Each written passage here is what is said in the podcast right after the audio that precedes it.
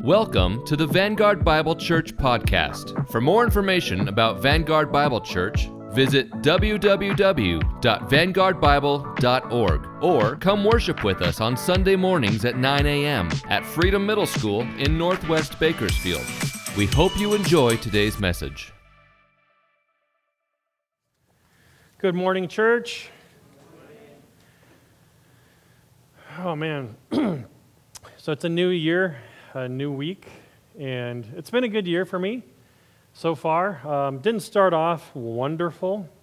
Uh, like you, um, New Year's Eve, I, I stood up a, a, little bit late, later than I should have, and it was really a complete failure for me. Um, I stood up late New Year's Eve, but didn't actually make it to midnight, and so it was, it was just, it, there was no point to it at all. And so I stood up just late enough to make myself wake up late the next day, which for a guy like me, you know, who watches Premier League Saturday morning, I completely missed the match that I wanted to watch. But the good news, the good news was that my team, Manchester City, won. That's the good news, right? Is that good news to anybody else here? How about to the fans of Liverpool who they beat? No, of course not. Of course it's not good news, you know, and I don't blame you if you're like, who cares? Who watches English football? Come on, this is not a good reference. None, nobody cares about this. And my point is this this morning. For you to understand a victory and for a victory to be good news, to have something be good news, you actually have to be aware of what that news is, right? And you have to know what the score is, and you have to know what side you're actually rooting for. In other words, if somebody just tells you, well, this team beat the other. Well, that's not even good news. We don't watch that sport. It's not even in this country. Nobody knows what you're talking about. So it's not good news. It's news we don't even care about. And so this morning we are going to be studying um, John 3:16, the most popular verse in history. Right? I used to say arguably because I think you're supposed to say that because you can't definitively know. What, what, what don't we know? Like John 3:16 is everywhere. it comes up in the most obscure places. Um, if you're a Broncos fan, right, David, like, you know, they used to have it behind the goalpost for, for, no, for no reason. It was just John 3.16 behind the goalpost, really big. Um, and so it's everywhere. John 3.16, often called the gospel in a nutshell. It's the gospel. Gospel meaning good news. But my question this morning is, is John 3.16 actually good news? Is this good news here? Is it good news to Bakersfield? John 3:16. Does anybody in Bakersfield know what's happening in, in this verse? Is it good news to them? Uh, do they know what side they're on? And so I truly believe, while many people know John 3:16, that very few people actually understand it. They can recite it. It's on a keychain, it's on a t-shirt, it's on a bumper sticker but I don't think many people know what it means. And this is problematic for many reasons, including um, I know many people who I would consider colleagues who, who don't know what this verse means, and they teach from it, and they argue from it, and they've built an entire theology off of this verse. And this verse being like the foundation of their theology. There's entire movements of the church that are built on this verse, and all other verses in the Bible submit to this verse which is never a good idea. Like, there's not a verse in the Bible that all other verses should submit to. I hope as we've studied the Bible together, we've realized that verses are interpreted through verses, right? There's always a context to what's happening. I think what's most heartbreaking about this, this phenomenon of people knowing John 3:16, is there's people who would put their faith in it. They would take this verse and say, I am a believer because I believe in this verse and think they're on one side that they're really not. And it's not just me who thinks this. I mean, all throughout the New Testament, even Jesus several times talks about this. Like, you may say you believe in me, but you also may not. You may not believe in me. You know, time will tell. So you should check yourself. Make sure you believe what you say you believe. And look, Nicodemus thought he understood, right? Like we talked about last week. Nicodemus, for sure, he's on the winning side. There, there's no doubts about it. And yet, John chapter 3 is Jesus telling Nicodemus, no, you're actually not on the right side. And he's sharing, Jesus is sharing the gospel with Nicodemus, but the gospel if it's not good news to you, has to be bad news first. And for, for Nicodemus, he has to understand he was wrong. Like, this is bad news before it's good news. Also, last week, we talked about the fact that Bakersfield is 15% evangelical. According to polls, 15% evangelical. But in light of the fact that a lot of evangelicals don't know what they believe, like don't know if they're actually saved, I think that number is actually a lot lower than we think it is, which makes all this so, so serious. And so, what's at stake in understanding this text, understanding the gospel, is absolutely everything, right? Our souls, our own personal souls, souls of our families and our friends, coworkers, and all of Bakersfield. Because Bakersfield is our context and our ministry. Now, speaking of context, um, the context of John 3.16 is where we, we learn what John 3.16 is about. Because look, if you just take John 3.16, you helicopter into it, you pull that verse out of its context, it sounds awesome. What an incredible verse. Hey, guess what? God came, He's saving everybody. Just say you believe. Everybody on board, right? Like a universalist belief. Just have a belief. This is the best news ever. Just jump on board with this, and, and you are in. But is that what the, what the verse says? Is that what John 3.16 actually says? And so context is going to be so key. You're going to hear me say context and text all day today. Because the context is not a t-shirt or a bumper sticker, right? The context is John 3.14 through 21. And that is the bumper sticker I want. John 3.14 through 21. And nobody make that for me. So yeah, I'm like, I, feel like, I feel like I'm just going to get a bunch of those. But that's what it should say John 3 14 through 21. And so today our sermon is God Save Bakersfield, part 2, John 3 16. Let me pray for us. Oh, Heavenly Father, our heart breaks for Bakersfield. For those who aren't here this morning, who don't know the gospel, um, who think that us showing up here is nonsense, that, that it's not good news, it's just it's not relevant news. You know, it, it's bad news. It's a waste of time. And so I just asked um, that you would be honored, glorified, praised by our worship today. That you would give us a fresh view of the gospel, which um, isn't all good news, Lord. And may we understand that in order to present it, Lord, to our families, to our neighbors, to our community. Would you empower us, Lord, even if we don't have the gift of evangelism? Lord, that we would still be confident in your gospel and be able to ask people if they are born again, Lord. And so I just ask that you bless our time, Lord, and may your Holy Spirit preach a better sermon than me this morning, Lord. Amen. So let's start by looking at the first part of John 3:16. For God so loved the world that. Just the first part. And we'll go through the whole verse. We're going to go through John 3:16. We'll go part by part and we'll get to the rest of this text as we go through it. So this is a great example of how emphasizing one part of a sentence can completely change its meaning. Because here how this is, this is how this verse is normally read.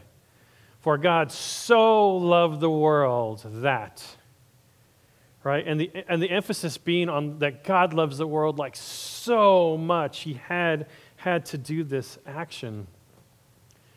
And yet in the Greek, that, that's not what it says, right? The emphasis is not on so, the emphasis is on God. It's like God has to be the point of this, and the other emphasis would be that.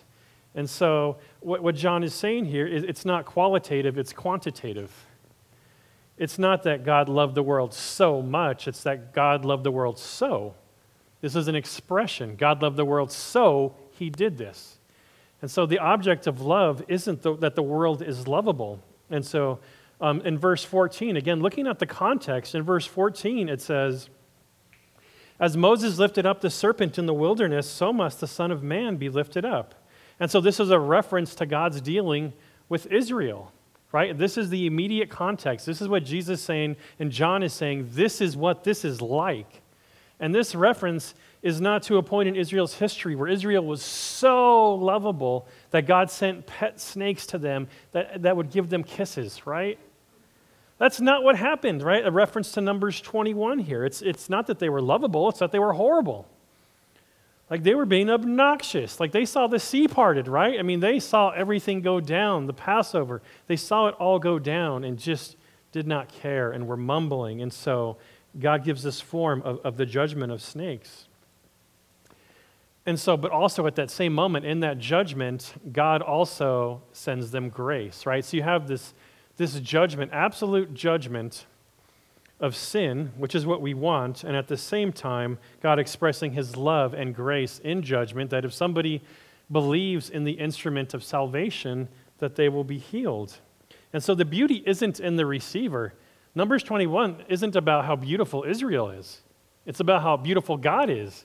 It's about how good God is. Like even in the fact that God, by his goodness, is dealing with evil.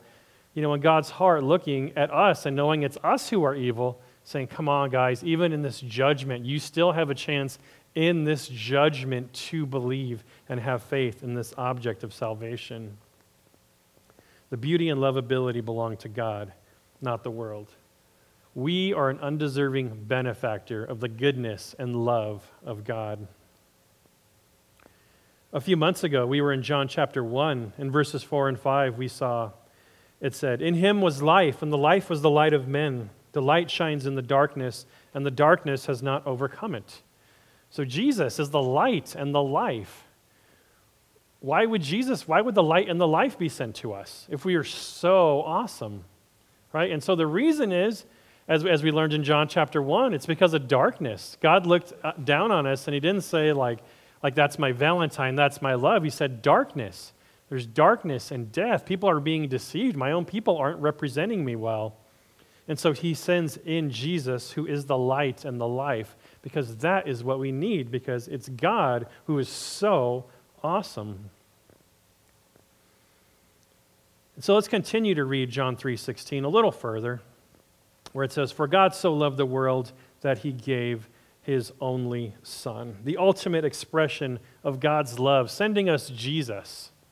Like, Jesus is the best. Like, there's not anything in heaven that could have been given to us that was more awesome, perfect, holy.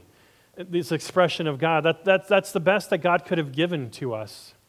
And He gave it to us face to face, intimate communication.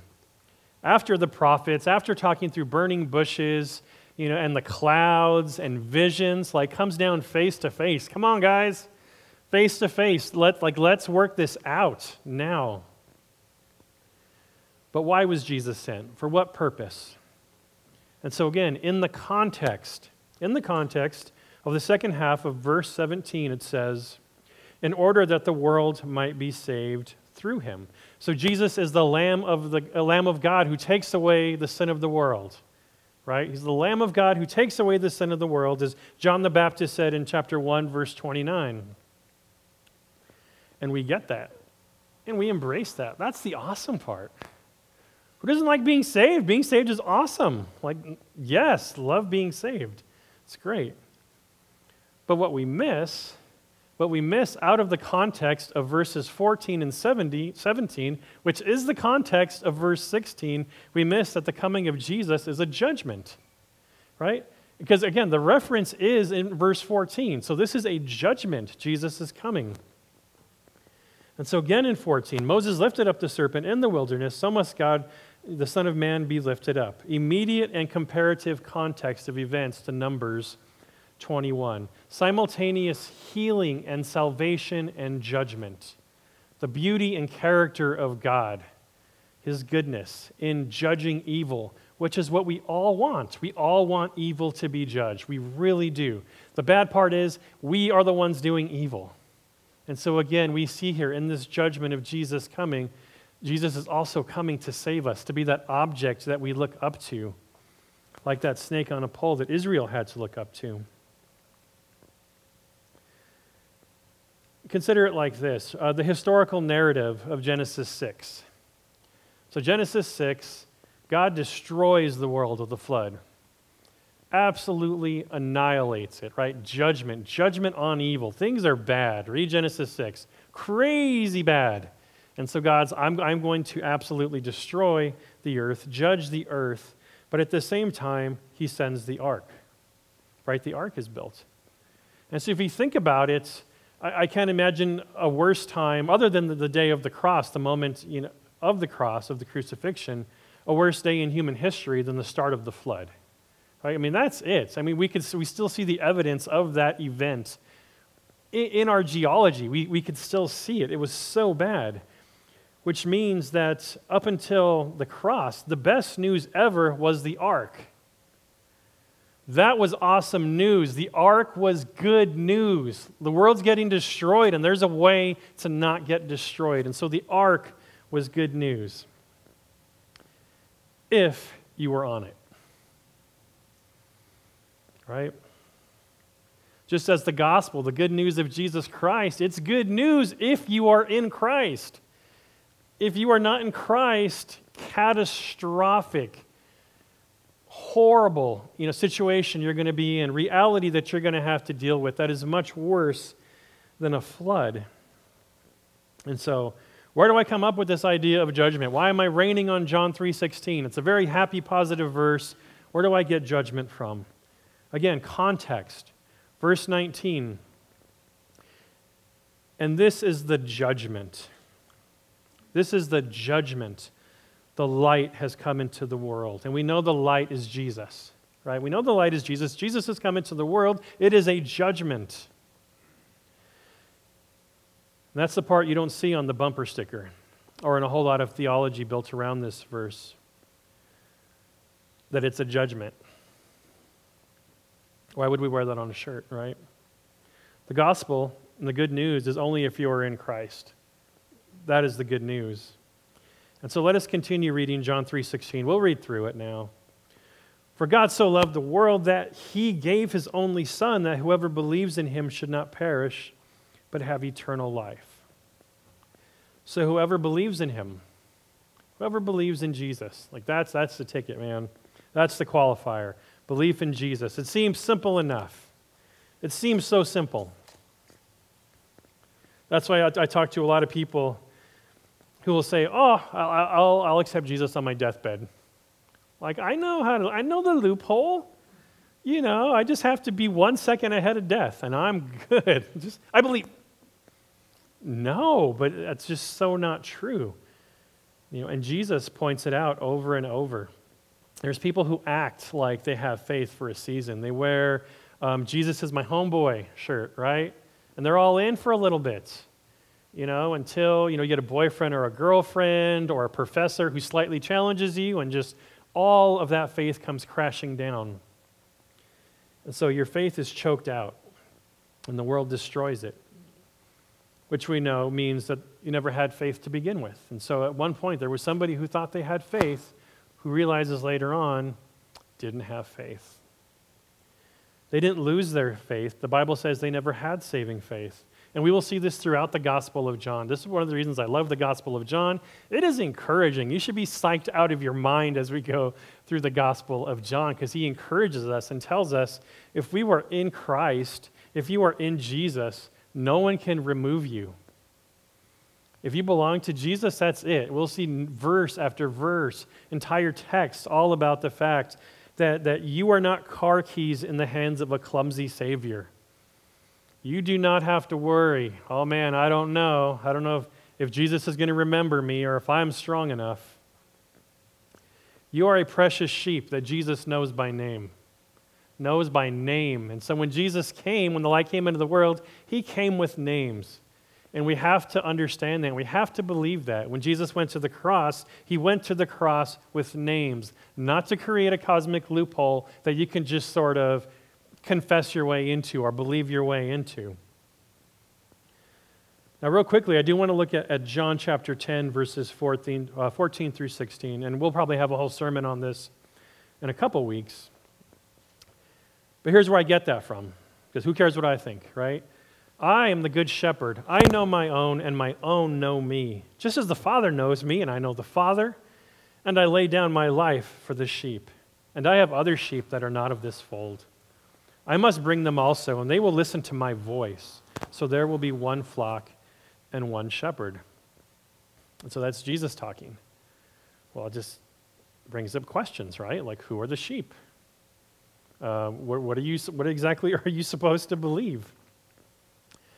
And first off, again, in context, reading scripture in context, the belief has to be correlated to Numbers 21. And so the thing you need to have belief in is Jesus as the instrument of salvation. Jesus as the instrument of salvation. So whether he's your homeboy or not, whatever, but is he the instrument of your salvation? That's what we need to know. The Son of Man was lifted up on a cross to bear your iniquity, to die for your sins, to save you because he is the hero. He is the shepherd doing everything to protect his sheep. He knows who you are. He lays down his life, right? We already saw that. He lays down his life to protect you. That is the qualifier. Do you believe Jesus is the instrument of salvation? Do you believe that is the only way? There, there isn't another answer. It's do you believe in that? Yes or no? True or false? Or do you believe that you're a good person? Right? We've all talked to a lot of good people who don't want to come to church. They're too good to come here. But the truth is, hell, hell will be full of good people. Hell will be full of great people. I'm certain hell will be full of people greater than me, probably greater than all of us. And yet, that's not even a qualifier. Like, that's not the credential we need. How good or great are you? That is not at all, it has nothing to do with salvation. The credential we need is faith in the sacrificial lamb. Do you believe when he went to the cross that he took your name with you? Do you believe that? It's not our good works that save us, it is the good shepherd. Is Jesus, the good shepherd. The cross is not a cosmic loophole to salvation, it is the office of the hero. The good news of the gospel is that we have a good God who looked down into our darkness, into our hate, into our death, everything that was wrong, and sent us hope, and sent us life, and sent judgment, even ahead of his judgment, right? Jesus, God's judgment is coming, sends the light ahead of that, like it's coming, sends that judgment in Christ ahead of his judgment and our final judgment, like a prejudgment. And so if you're, you are in Christ, you know, and Jesus has paid it all, it's been paid up front, right? So Judgment Day is not a concern for us because it's been paid. It was paid up front. So Christ sent ahead of God's final judgment, paid for us already. And that's why Jesus is the hero, right? And not us. And that's why they don't, we don't, we're not singing songs about James in the morning, right? We're singing songs about Jesus. He's absolutely our hero. Which just leads to another question that you have to ask based on this as well. Um, how do you know you have saving faith? Right? I mean, we already said there's some people who think they have saving faith and they don't. How do we know what we profess and what we say is something that we actually truly believe, or do we just say it?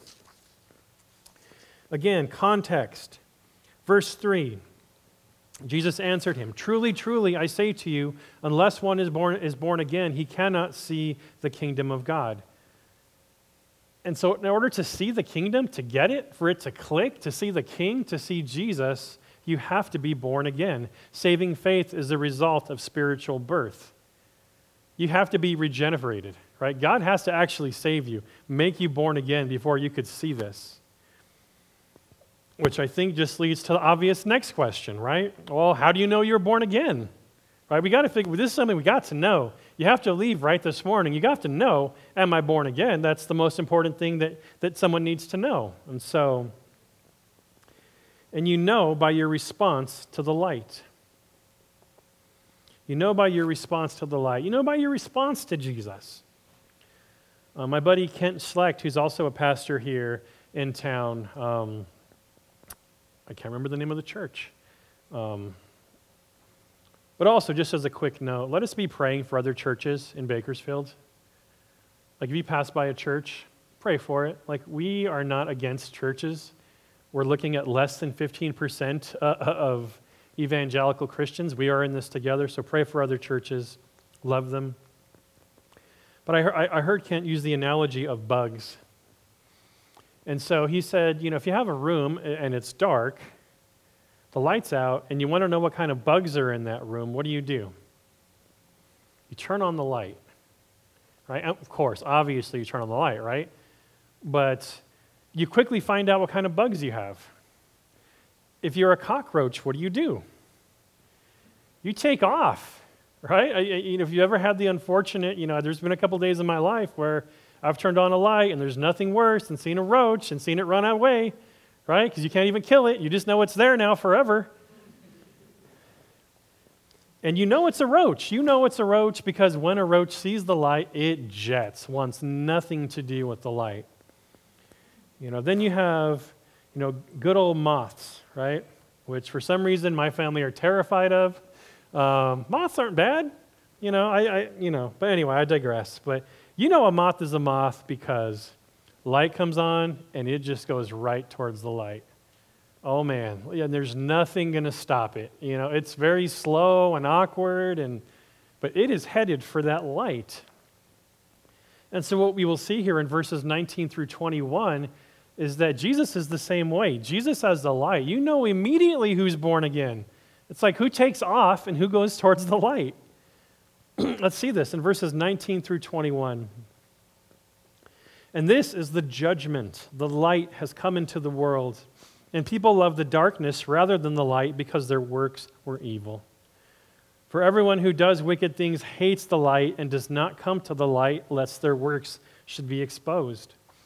But whoever does what is true comes to the light so that it may be clearly seen that his works have been carried out in God. So your response to the light tells you if you're born again. Right? It tells you, you know in verse 5. Again, in the context of chapter 3, verse 5, Jesus said, Truly, truly, I say to you, unless one is born of water and the Spirit, he cannot enter the kingdom of God. So, being born again, as we talked about last week, has two huge parts.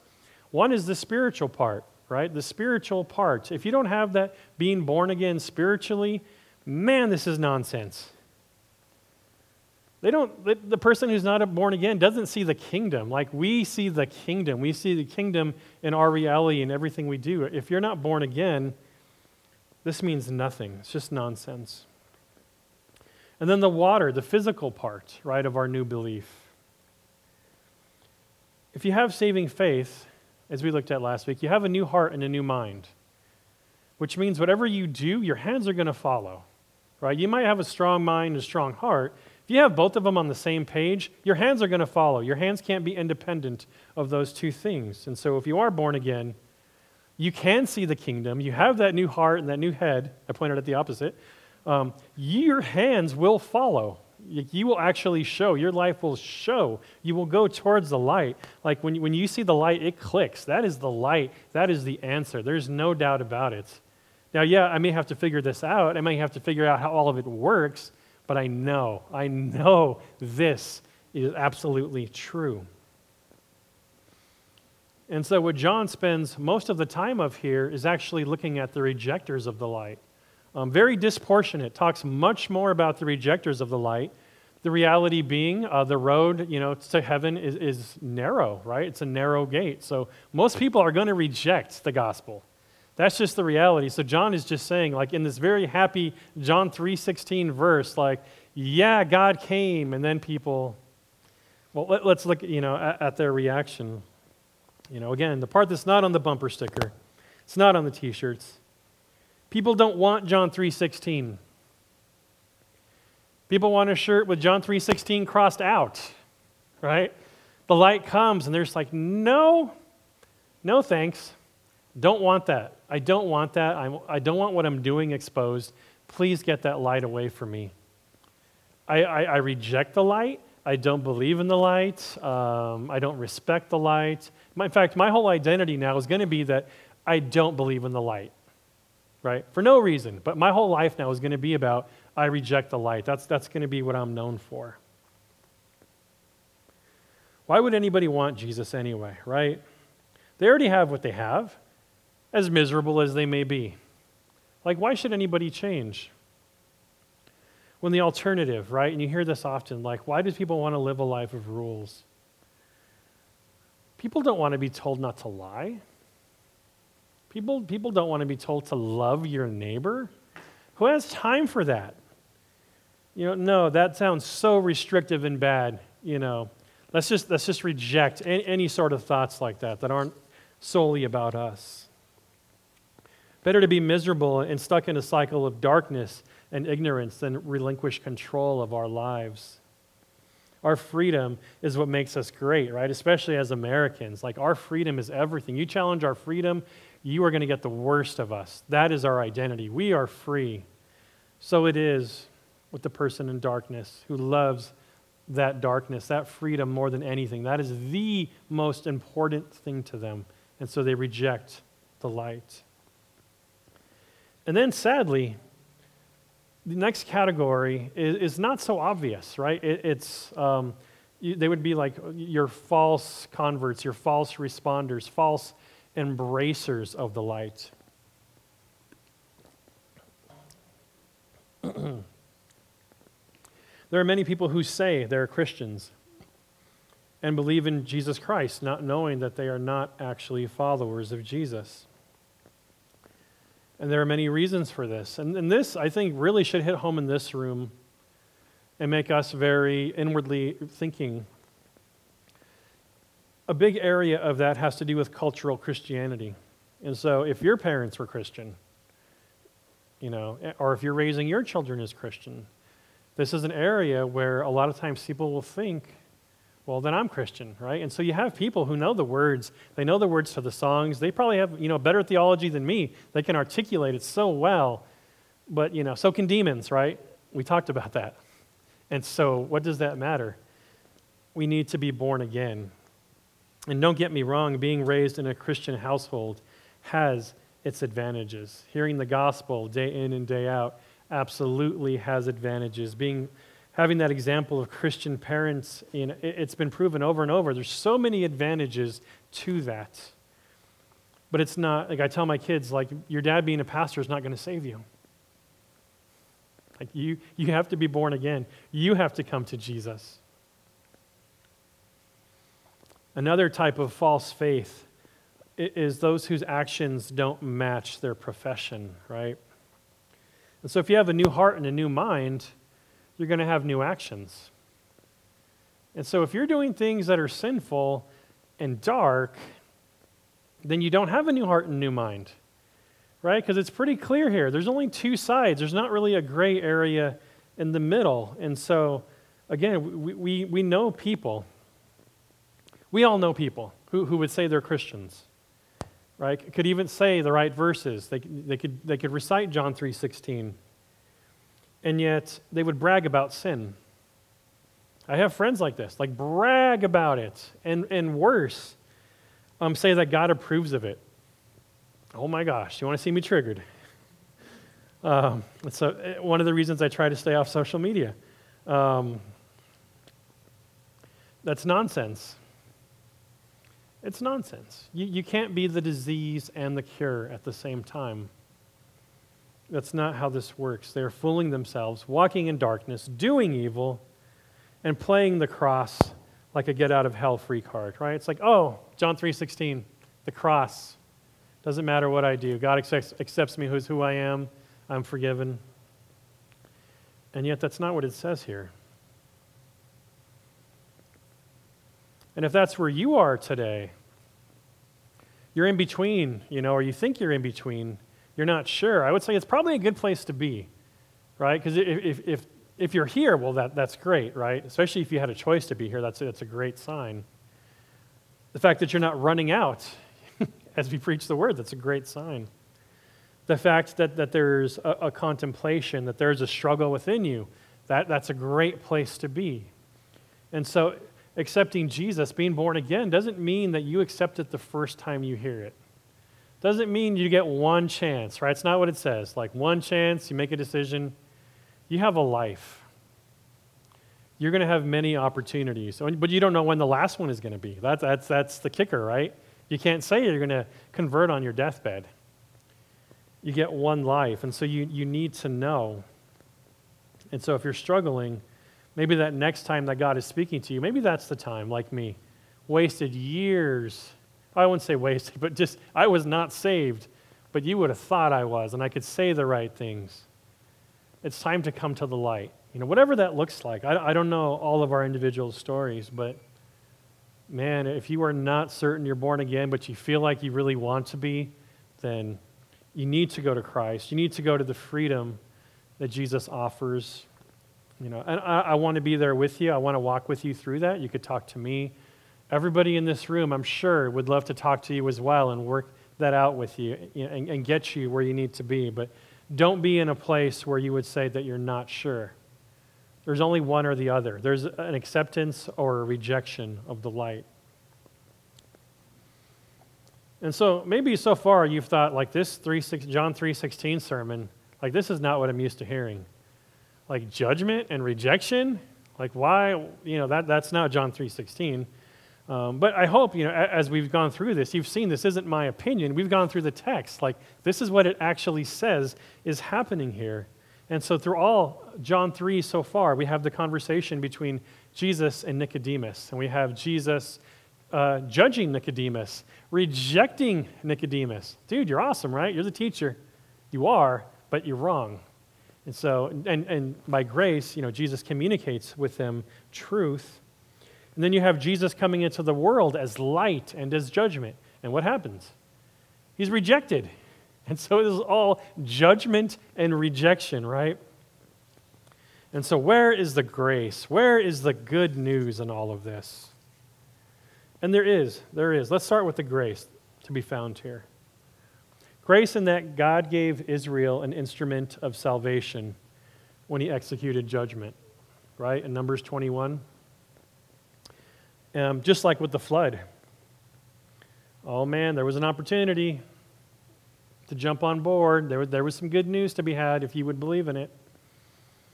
You know, and even with the coming of Jesus and that judgment, there's still that chance, right, that you would be saved. God's still pleading with you to be saved. Grace in that God sent Jesus to teach the teacher of Israel how to be saved.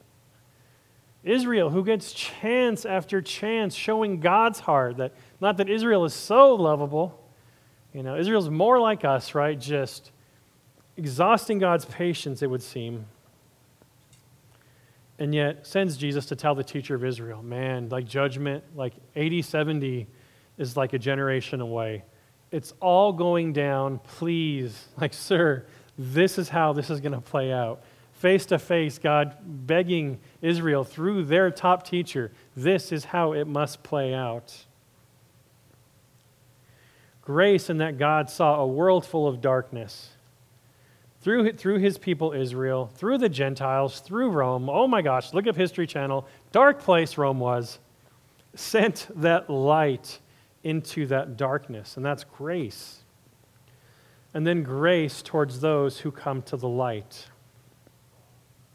Grace towards those who come to the light. Here's the good news. Here's the good news part, right? We got, you know, the whole gospel. You have that judgment, you have that rejection, but man, we have some good news here. There's people, you know, like in the song we sang this morning, who run out of the grave. Like they wake up, right? Like sheep who, who know that Jesus is their shepherd.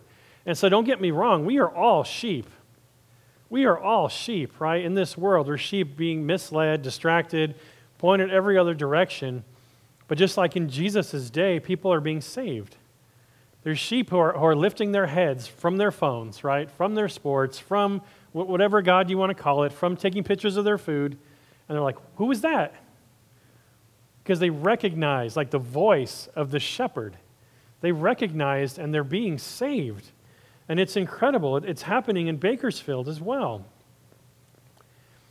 People who are cockroaches, right? Who just want to run away, right? Just hide in the sickness and the dirt and hide in darkness. You know, I don't know if becoming a moth is any more beautiful, but in a sense, yes, like they become these moths who all of a sudden are drawn to this light. They can't not be drawn to it. And so it's clicking. As the gospel is being spread, it's clicking. And it's people being born again. There's no other way you can explain it. People just, they hear it and it clicks. Like they were always meant, when they heard it, bam, that fire is going to ignite and no one's ever going to put it out. And so, this good news we see here, of course, is good news that's accepted. That's what makes it good news. In verse 21, it says, But whoever does what is true comes to the light, so that it may be clearly seen that his works have been carried out in God. And so finally, we have the embracers of the light. The people who get it by God's grace, the embracers of the light, you know, in contrast, they see the beauty and the necessity of Christ. It's a gift given to them. It, it, it's something you can only see as a gift. Like that is a gift from God that you could see and understand the light. And for those who have seen, it says in verse 21, they come to it and do what is true, and they do what is clearly good. Like, don't miss that. Like, it's clear. It is clear. Uh, I think it's twice in the original text. Like, it's, it's super ultra clear if you have been born again, because you are doing things that the people in darkness are not doing. You're headed an entirely different direction. You're talking an entirely different way. Something's up with you. The world's going to notice something. Man, what's going on with these people? They, they act differently, think differently, talk differently. And it's obvious if someone's been born again because they come to the light and their life reflects that light. And so, again, for us here this morning, I, I think it, it's, it's sobering for those of us who would profess faith, I think that we should look inward. You know, look at our own pudding, right? The proof is in the pudding. Look at our own pudding. What's going on there? Look at our own life. You know, God has judged me of this so many times. So many times. What do our lives say that we believe? Because what our lives say is the truth, not what our mouths say. Like, I've talked to most of us, right? And I know like, some good theologians in here. So thankful for you. And I know we could say the right things, but what does our life say? What does our life say to the world? Right? Are we those hypocrites, which there, there's a lot of? And I don't think that's a fair excuse, but what do our lives say? Can Christ be clearly seen in our lives? Would somebody look at your life, know it's different, know it's better, that know it's good, know it's true? Like, even if it's different, people will still know that's, that's true. They're doing, they're doing what's true. And so we need that credential of being born again. And there will be proof. There will, it will not, unless, you, unless you were saved this morning in service, your life will reflect whether you've been born again or not. But what does belief look like, right? what, what does this belief look like if you've been born again? And so the easy answer is come back next week right? Um, as, we, as we finish chapter 3, we will absolutely, chapter 3, as, as we finish that out, will be much more practical. What does it look like now that, now that you know you're born again? Now that you know you're in darkness, what does it actually look like to stick out? How do we respond to the darkness? It's, it's such a very practical end to this chapter, like this high theology, going from this discussion of Jesus and Nicodemus right, this, this law into the new covenant, into this heavy theological judgment and salvation, into, okay, this is what it looks like. And so next week is going to be very, very much practical. but today I do want us to consider one thing, and that's the fact that our faith embraces the mission of Jesus. Right? Embraces the mission of Jesus. And if you've been saved, you know better than anyone how great it is. You know how great Jesus is, right? You have a new mind, a new heart, His mind, His heart. So you love the church. You actually come to church because you have Jesus' heart, right? You're going to come to church because you love what Jesus loves. You love what God loves. And you have a heart for the lost. You know, and so right off the bat, you want to know if you're born again? What are your thoughts about the lost? Too bad for them, or let's go get them? So Jesus came to save. He came with names. If you, were, if you believe you were one of those names, rejoice, right? Yes, sing songs. Keep coming. That's amazing. But we can't stop there, right? We got to talk to our family, talk to our friends, talk to entire Bakersfield, which is just getting bigger. We must clearly act like, we've embraced the light, doing what is right, making Jesus the most important person in our life our king, right? That's what a king means. All of everything in our life submits to Jesus. Viewing him as our good shepherd, right? He tells us where to go. The shepherd tells people where to go. If Jesus is your shepherd, you, you will be told where to go, and you will know his voice. And I know Jesus is telling us that there are more sheep in Bakersfield. There are more sheep in Bakersfield that Jesus came to, sh- uh, to save. Right? He came with names. He saved us. Now we have a mission. Go into Bakersfield and get the rest of them. These people, they're in darkness. And they are ready to embrace the light. I don't care what they look like. I don't care if they, if, if they look as silly as I do. Like, talk to them. They are ready. They need to hear the gospel because it will be good news to them. Because it's going to click. They, I guess they, their name has already been chosen. You're going to share the gospel with them, and it's just going to ignite, and it's going to click, and they are going to be saved, and it's going to be the best news they ever heard. And so, here in our midst, we have people who are carrying the victory of others. Like your words are victory to somebody else who doesn't know, doesn't even know what's happening, right? It's like English football. No idea what's happening over there. Doesn't know who's playing, doesn't know who won, doesn't know if it matters. But when they hear it, man, like they're going to know. You're going to turn them into a moth, right? And they're just going to come towards the light. But they need to know, and we need to spread that gospel. Because although we don't know who they are, we don't know who any of them are, we do know this. Jesus came into our darkness, right? He came into the darkness 2,000 years ago. He came into our darkness whenever we came to faith. And so the least we could do to worship him and obey him is go into the darkness of Bakersfield and present the light of Jesus Christ and the good news of his gospel. Let me pray for us. We hope you've enjoyed this Vanguard Bible Church podcast. You can find more sermon messages online at vanguardbible.org. Have a great week, and we hope we'll see you soon.